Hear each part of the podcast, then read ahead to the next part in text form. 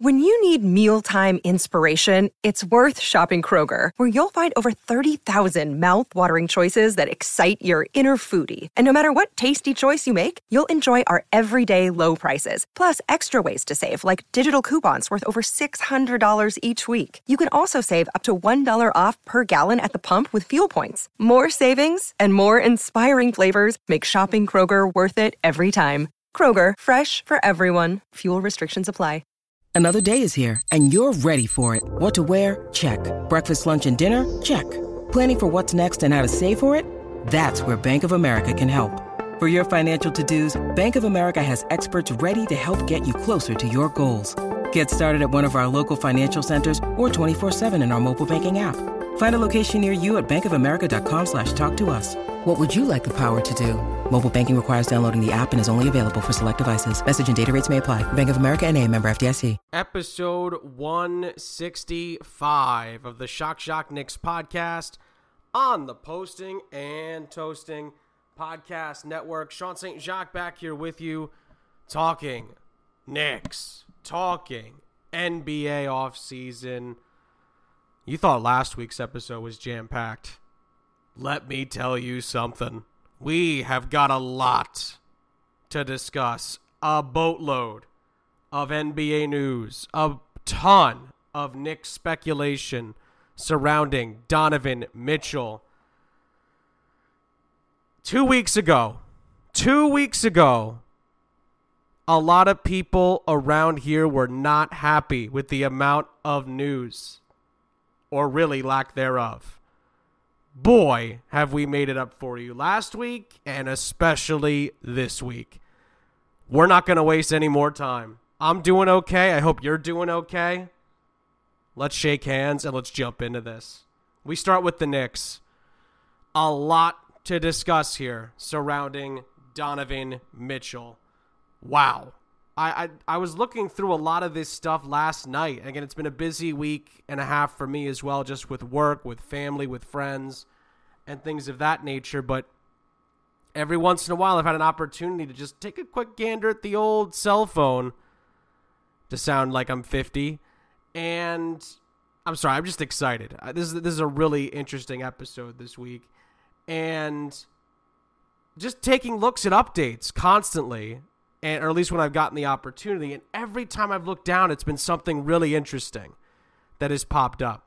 So we'll get to the the, the latest with Kevin Durant. We'll get to the Patrick Beverley trade to the Lakers. We will touch on the latest with Chet Holmgren and the big blow that is for OKC and their development over the next year plus.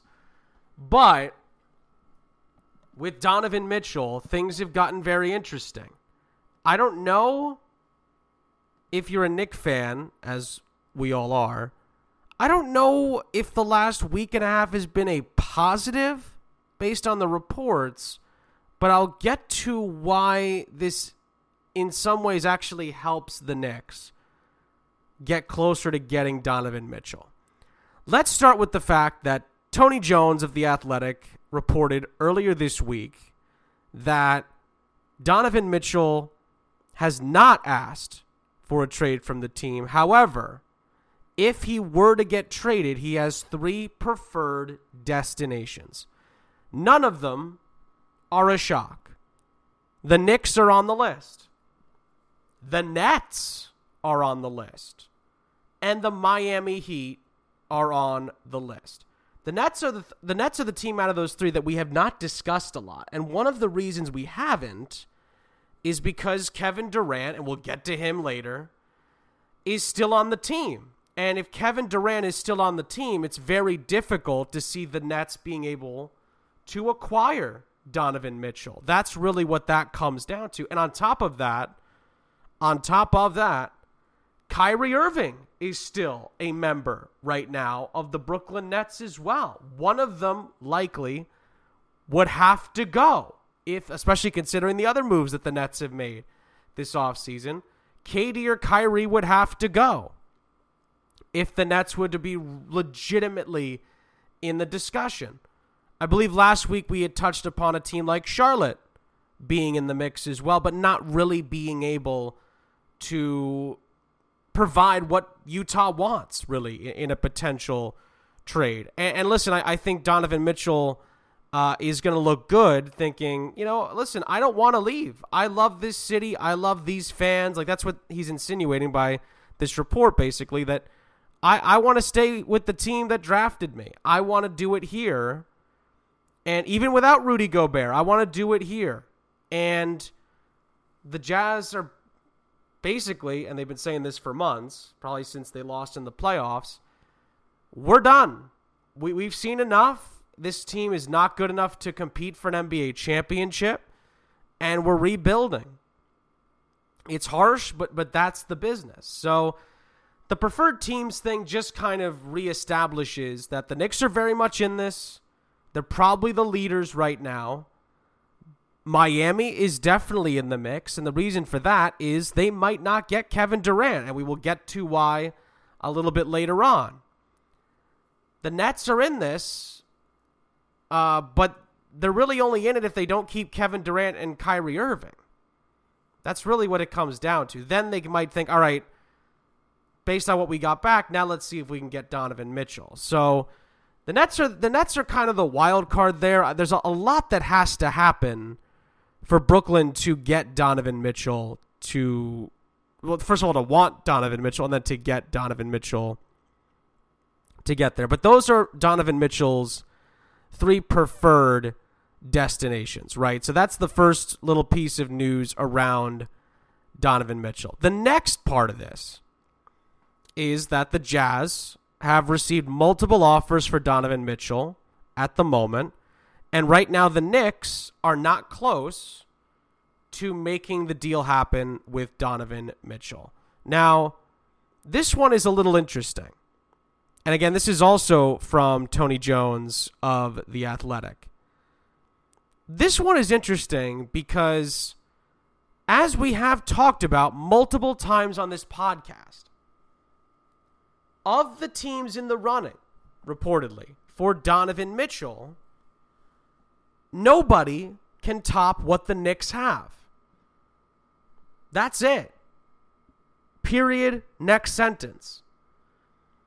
One team that can is not in the sweepstakes, and that's OKC. And now they're dealing with a, a big injury. And we'll get to the Chet Holmgren, Holmgren stuff in the second half of the show.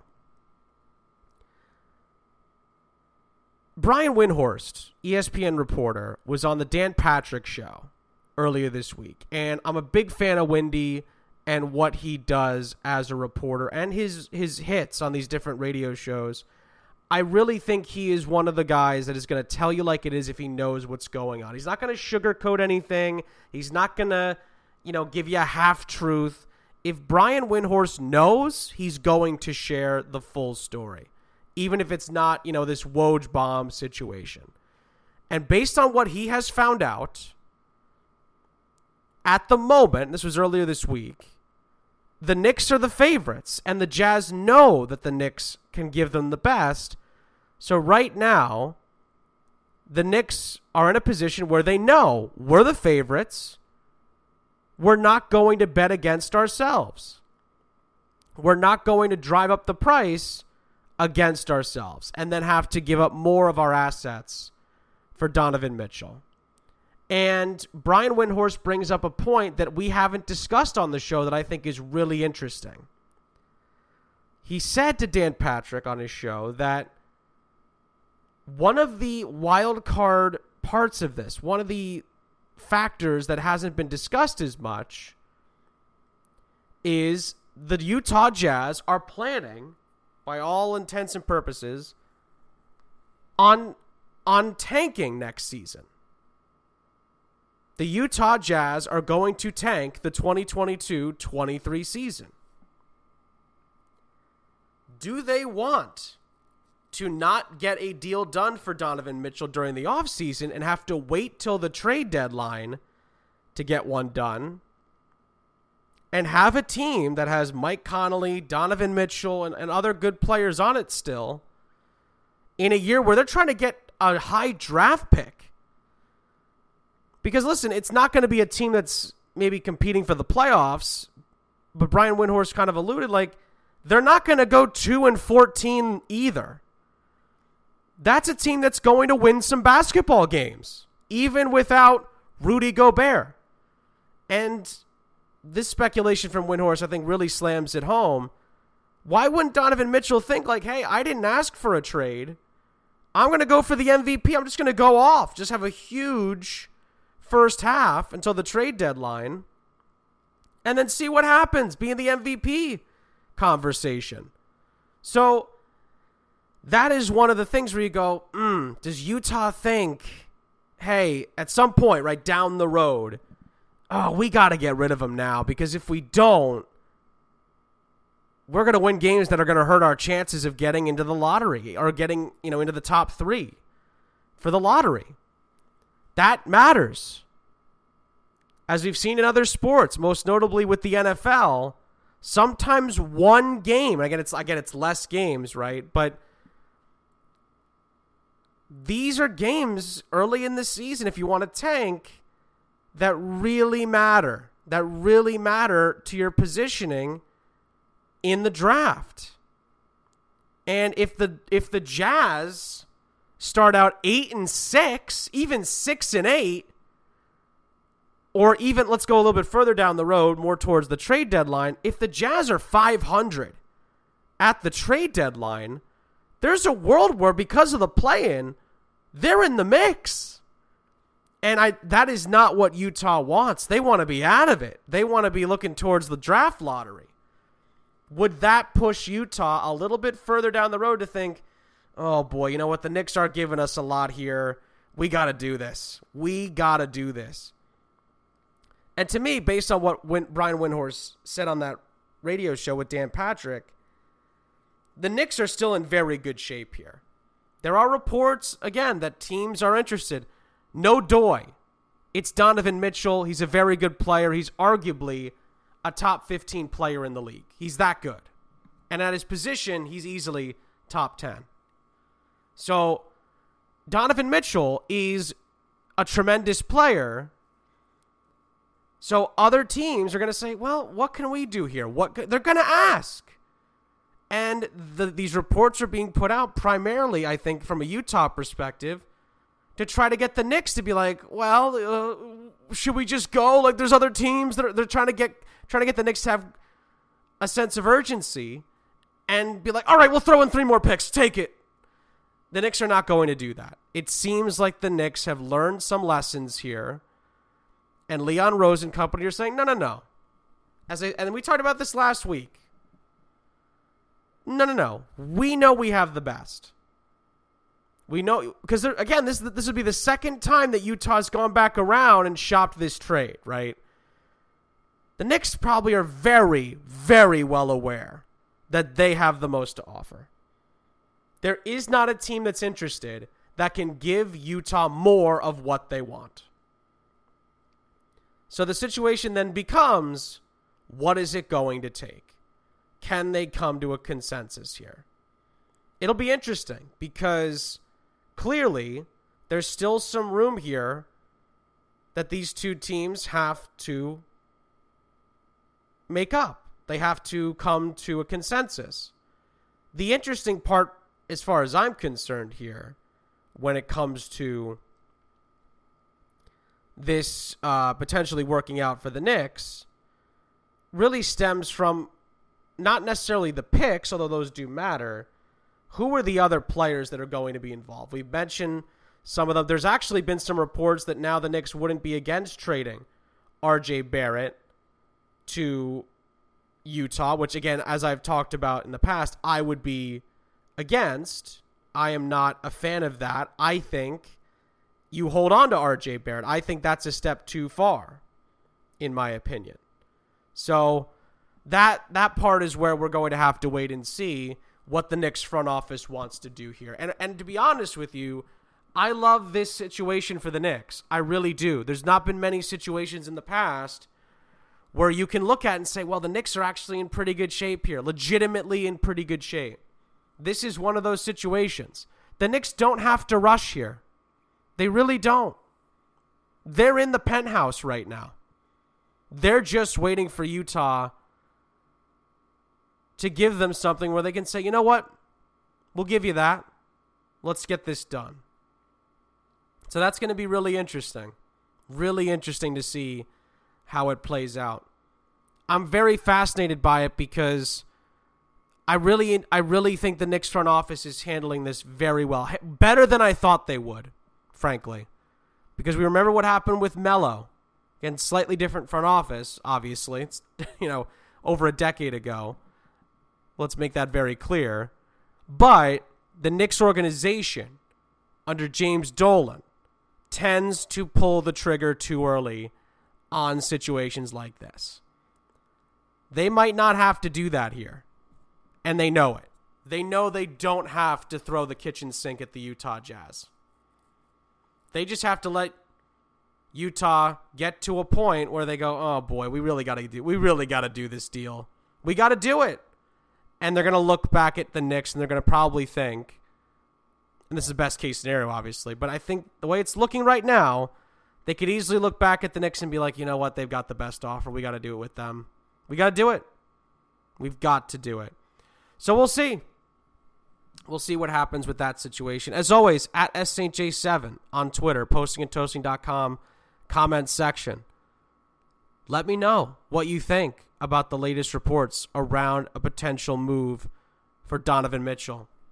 Before we end the first half of the show, and we got a boatload of stuff to talk about in half number two, there was some reports surrounding Julius Randle this week because the Lakers have been wheeling and dealing a little bit. Of course, Julius Randle is a former Laker.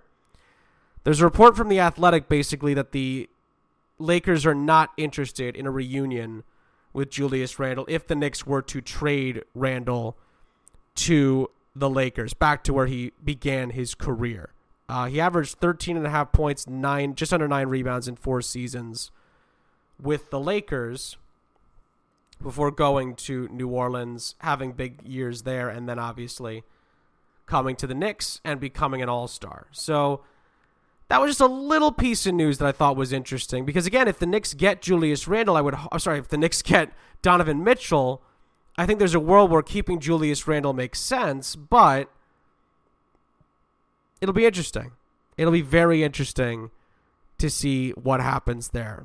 And the one positive from dealing Randle would obviously to be to uh, open up some more financial options moving forward. And again, if the Knicks were to get Donovan Mitchell, then you'd go, who could be that replacement for Julius Randle? Who's that third guy that could come in and really be part of the face of the franchise with this group. So it's going to be interesting. It's going to be very fascinating to see how the Knicks handle this moving forward. I can't be shocked that the Lakers are not interested in Julius. It's not really uh, a good fit right now, I would say. I don't really see it making a ton of sense, but we'll have to wait and see. I mean, that, that really is what it comes down to. But uh, I'm I'm fascinated by the latest. I really am. What's going on around the Knicks, around the NBA in general, and the Knicks are in very good shape. They're in very good shape. Would I like them to keep Julius Randle if they get Donovan Mitchell? It's hard. It's hard to answer because if the Knicks get Donovan Mitchell, along with Jalen Brunson, who's obviously already secured, that opens up the door for the Knicks to get a big piece. A big free agent in the coming years could look around and say, wow, actually, look at what the Knicks have put together. And Julius Randle, beg your pardon, is a guy that's going to eat up a lot of money right now. If you could get rid of him, and most importantly, get rid of his contract, that's really what matters here that opens the door for a third star to come in, a big star. So that's the pro. The con to getting rid of him is Julius Randle could fit in pretty nicely with Donovan Mitchell and Jalen Brunson in the backcourt. And you look at maybe Randle and Robinson in the front court. That's pretty darn good. Is it good enough to win a title? I, it's hard to say. I, I probably would say right now, no, not good enough. So that that would be the the risk by keeping him. Would the Knicks be contenders? Absolutely. I think that if they wouldn't be, it'd be a disaster. It'd be a big failure because this team would be good enough with Do- with Donovan Mitchell, I think, to be a playoff contender in the East. However,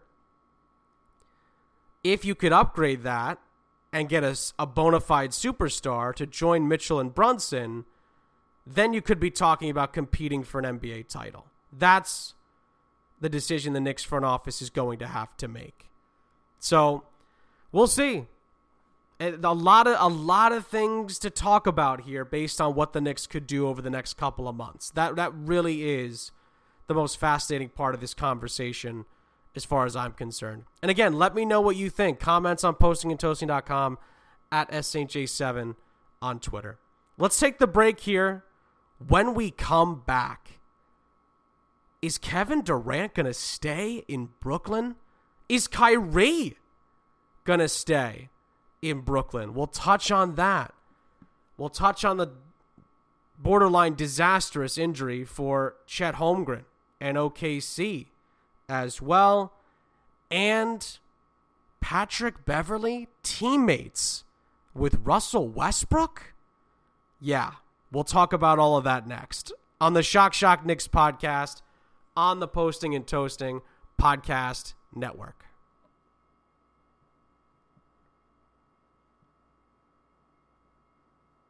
Second half of the show, my word, do we have a lot to get to here. We start in Tinseltown with the Lakers. A lot to touch upon with the Los Angeles Lakers. We begin with a very interesting trade that basically has reunited in a very odd way Patrick Beverley with Russell Westbrook. The trade sends Patrick Beverley from the Utah Jazz to the LA Lakers. The Lakers send back Talen Horton Tucker and Stanley Johnson in the trade. And it's a very, very interesting move. This one is this one is just riddled with interesting things to talk about here. Number one, right off the bat, Russell Westbrook teaming up with Patrick Beverley with the history those guys have. It's very interesting. I when I first read this, my initial thought was who signed off on this? Who thought this was a good idea? Those two guys hate each other. Can't stand each other. Very, very odd, right? Right off the bat. And Woj confirmed it was Pat Beverley to the Lakers, THT as he's called, Talen Horton Tucker, and Stanley Johnson to Utah. This one is weird because does this mean that Russell Westbrook has to team up with Pat Beverley? Does this mean that the Lakers are more likely to trade Russell Westbrook? And and I was listening to uh, the Dan Le Batard show before I came on to do this, and Amin Elhassan, former NBA front office exec, was talking about this deal, and he said there's only one of two things that'll happen here. Either the Lakers will be forced to get rid of one of them, or they're going to be best friends. They're going to put their their troubles aside. They're going to find common ground and they're going to make it work. And I found that fascinating. My other thought was does this get the Lakers any closer to winning anything? Like I I legitimately don't know why they did this move from a basketball standpoint. I don't think Patrick Beverley gets the Lakers anywhere closer to competing for a Western Conference title. I really don't. And with the way the West is right now, I mean, the Lakers are going to be fighting for their playoff lives again if they can't stay healthy. And to think they're just going to figure out a way to stay healthy, I mean, do I have to remind you how old LeBron James is? Do I have to remind you the injury history of Anthony Davis? It's just not going to happen. So, basketball wise, very odd. Relationship wise, amongst the group, borderline insane because the whole beef between Westbrook and Beverley is that Beverley injured Westbrook when Russ was playing for OKC at the time. And Russell Westbrook's injury, since he got hurt, it was dribbling towards the sideline to call a timeout. Pat Beverley didn't hear the whistle. He played through it, hit Russell Westbrook, and kind of tried to steal the ball from him, injured him. And Westbrook has been dealing with that injury for some time since. So there's a lot of beef there. There's a lot of beef between Pat Beverley and Russell Westbrook. The other part is that Patrick Beverley's a wild card. You don't know when he's like we saw during the postseason last year. There's times where Patrick Beverley is key to hyping up a crowd, giving your team energy, things like that. He's also just as likely to get ejected and hurt your team. So that's the that's the risk that the Lakers are taking on here, and it's still probably not good enough to even give them secure playoff hopes for next season. Very odd. It's a deal that begs the question is that it? Is that all the Lakers are going to do? It's very odd because, again, there's no movement on the Kyrie side of this, which is why we were talking earlier about is Kyrie going to stay in Brooklyn? Because the only potential move that had been constantly reported was Kyrie for Russ. Kyrie for Russ. Kyrie for Russ. The Lakers would pitch in here and trade for Kyrie Irving because Bron Bron said so. And they'd get rid of Russ, and the Nets would be rid of Kyrie Irving. But that's looking less and less likely by the day, and I really don't know who else would be in on this for Kyrie. I'm not sure there are many teams where you'd go, man, they're a, they're a point guard away, and would think that Kyrie is the option, or that they can like can they even get Kyrie? Do they have enough money available to get Kyrie? And, and that's one of the things that's been talked about the last few weeks as well. Is there's going to be a lot more cap space available next season during the offseason than this season. So is it going to be one of those things where the Nets are going to have to bite the bullet and keep Kyrie and maybe try to trade him at the trade deadline or be forced to watch him walk in free agency? So the Nets are a little up against it on the Kyrie Irving side of things. So it's really interesting how one kind of flows into the other here because I, I think for like four weeks we were talking about Kyrie to the Lakers. And in the end, now you look and you wonder, oh boy, what are the Nets? Are the Nets going to be stuck here? Are the Nets going to be stuck with Kyrie? And then now what do you do? Right? What do you do then? It's going to be really interesting to to see how all of that plays out. It really will be. So that's that's the Kyrie part of it that connects from the trade with Pat Beverley going from the Jazz to the Lakers. Now, the KD part of the puzzle, which is even more fascinating.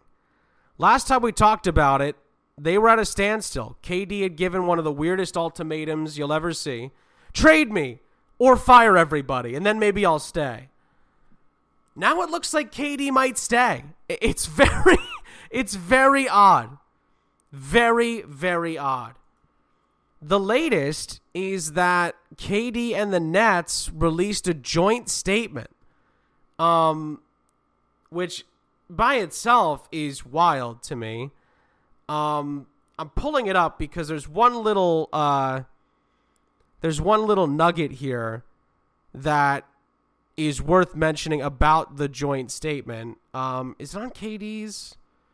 Well, KD's got a lot of uh, responses to um, people that don't like him on Twitter. Maybe the Nets have it. The biggest issue, I or the biggest odd thing about the joint statement is that KD's boardroom logo is on the joint statement. That was kind of the the part for me where I just shook my head and was confused. Like I, don't know why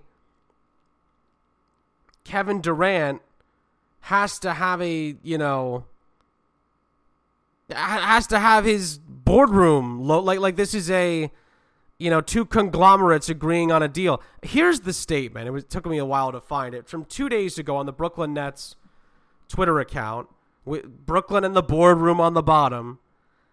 Following statement has been released by General Manager Sean Marks. Quote, Steve Nash and I, together with Joe Tsai and Clara Wu Tsai, met with Kevin Durant and Rich Kleiman in Los Angeles yesterday. We have agreed to move forward in our with our partnership. We are focusing on basketball with one collective goal in mind: build a lasting franchise to bring a championship to Brooklyn. Couple of things. Number 1, I go back to Brian Windhorst's interview with Dan Patrick. On that interview, Brian Windhorst was asked about this, ESPN Insider. His response was one of confusion, as if to, as if to say, I, I don't know why they did this. As far as like, let me rephrase. To, from what I gathered, Windy and I'm again I'm paraphrasing here. Windy's response was basically, "This doesn't mean it's over." like there's still a world where the Nets trade Kevin Durant this offseason. Does this close any doors? Not necessarily. Not necessarily. And I found that fascinating. Like there is still a world where Kevin Durant gets traded this offseason or at the trade deadline. To to just say that yeah, we met with him and it's all patched up is far from the truth. That's that's the statement, but that's not necessarily how it's playing out behind the scenes. And I find it fascinating because this is a situation where the whole offseason it's been in doubt. It led to the ultimatum after the trade request. And listen, this there is a world and and, and Windhorst likened it to Kobe uh, was it 07 or 08, you know, having an offseason where it looked like he was going to be moved on and then he stayed that's still possible, right? Because th- there could be a situation where the Nets just can't find a trade partner and Kevin Durant has four years left on his contract. But there's still a situation where the Nets could trade him. This could be just to kind of, you know, quiet everything down. Like, hey, it, we're doing all right. Like, don't worry about it. We'll figure it out. But then there's also still a likelihood that the Nets could find a trade partner tomorrow. And then they go, oh, actually, never mind. Get out of here. It's really interesting. It's a fascinating situation. And I don't know what's more likely. I really don't. Th- this one's all over the place when it comes to Brooklyn. I don't know what's more likely Kevin Durant staying or, go- or going. Because again, you, you look at teams like Miami and you think, well, they'll they'll be interested. They're going to still want a shot at this because they still feel they're they're a spot. I remember the Celtics at one point were linked to Kevin Durant. They were willing to give up Jaylen Brown to do it. So there there there will be teams, I beg your pardon, that are going to be licking their lips so again, I don't know if one meeting in LA is enough for Kevin Durant to be at ease here. But to be fair, the other side of the coin is it, it's looking more and more likely, or at least it's it's more possible than it was a month ago, that Kyrie and KD could be sticking around, at least for the first half of next season, or at least I should say till the trade deadline. It's very odd what's going on with the Nets. It, it the, the the last word I could think of to describe like they couldn't be more out of control here, Brooklyn, this offseason. Can't be more out of control than they are at the moment. It's unbelievable how much they have lost the grasp of this situation. They have no idea what's going on. It seems very clear that they, they are really dropping the ball here. And I don't know how they're going to figure this out. I don't know if they know how they're going to figure it out. It really is the epitome of a tumultuous offseason for the Brooklyn Nets. And all you're seeing on Brooklyn Nets Twitter, and this is how it goes with professional teams, all we're all we're seeing is just Ben Simmons jump hooks in the lane. We're just seeing photos of Ben Simmons taking jump hooks and Joe Harris putting up shots. It's it's just so funny. Yeah, we're going to work. Are you? Maybe maybe in the in the in the gym, but dare I say in the boardroom? The hell's going on? What's your plan? And publicly, I guess it's it's to keep them, but should they? And that's the other thing. Should the Nets bother? Should they just get rid of them?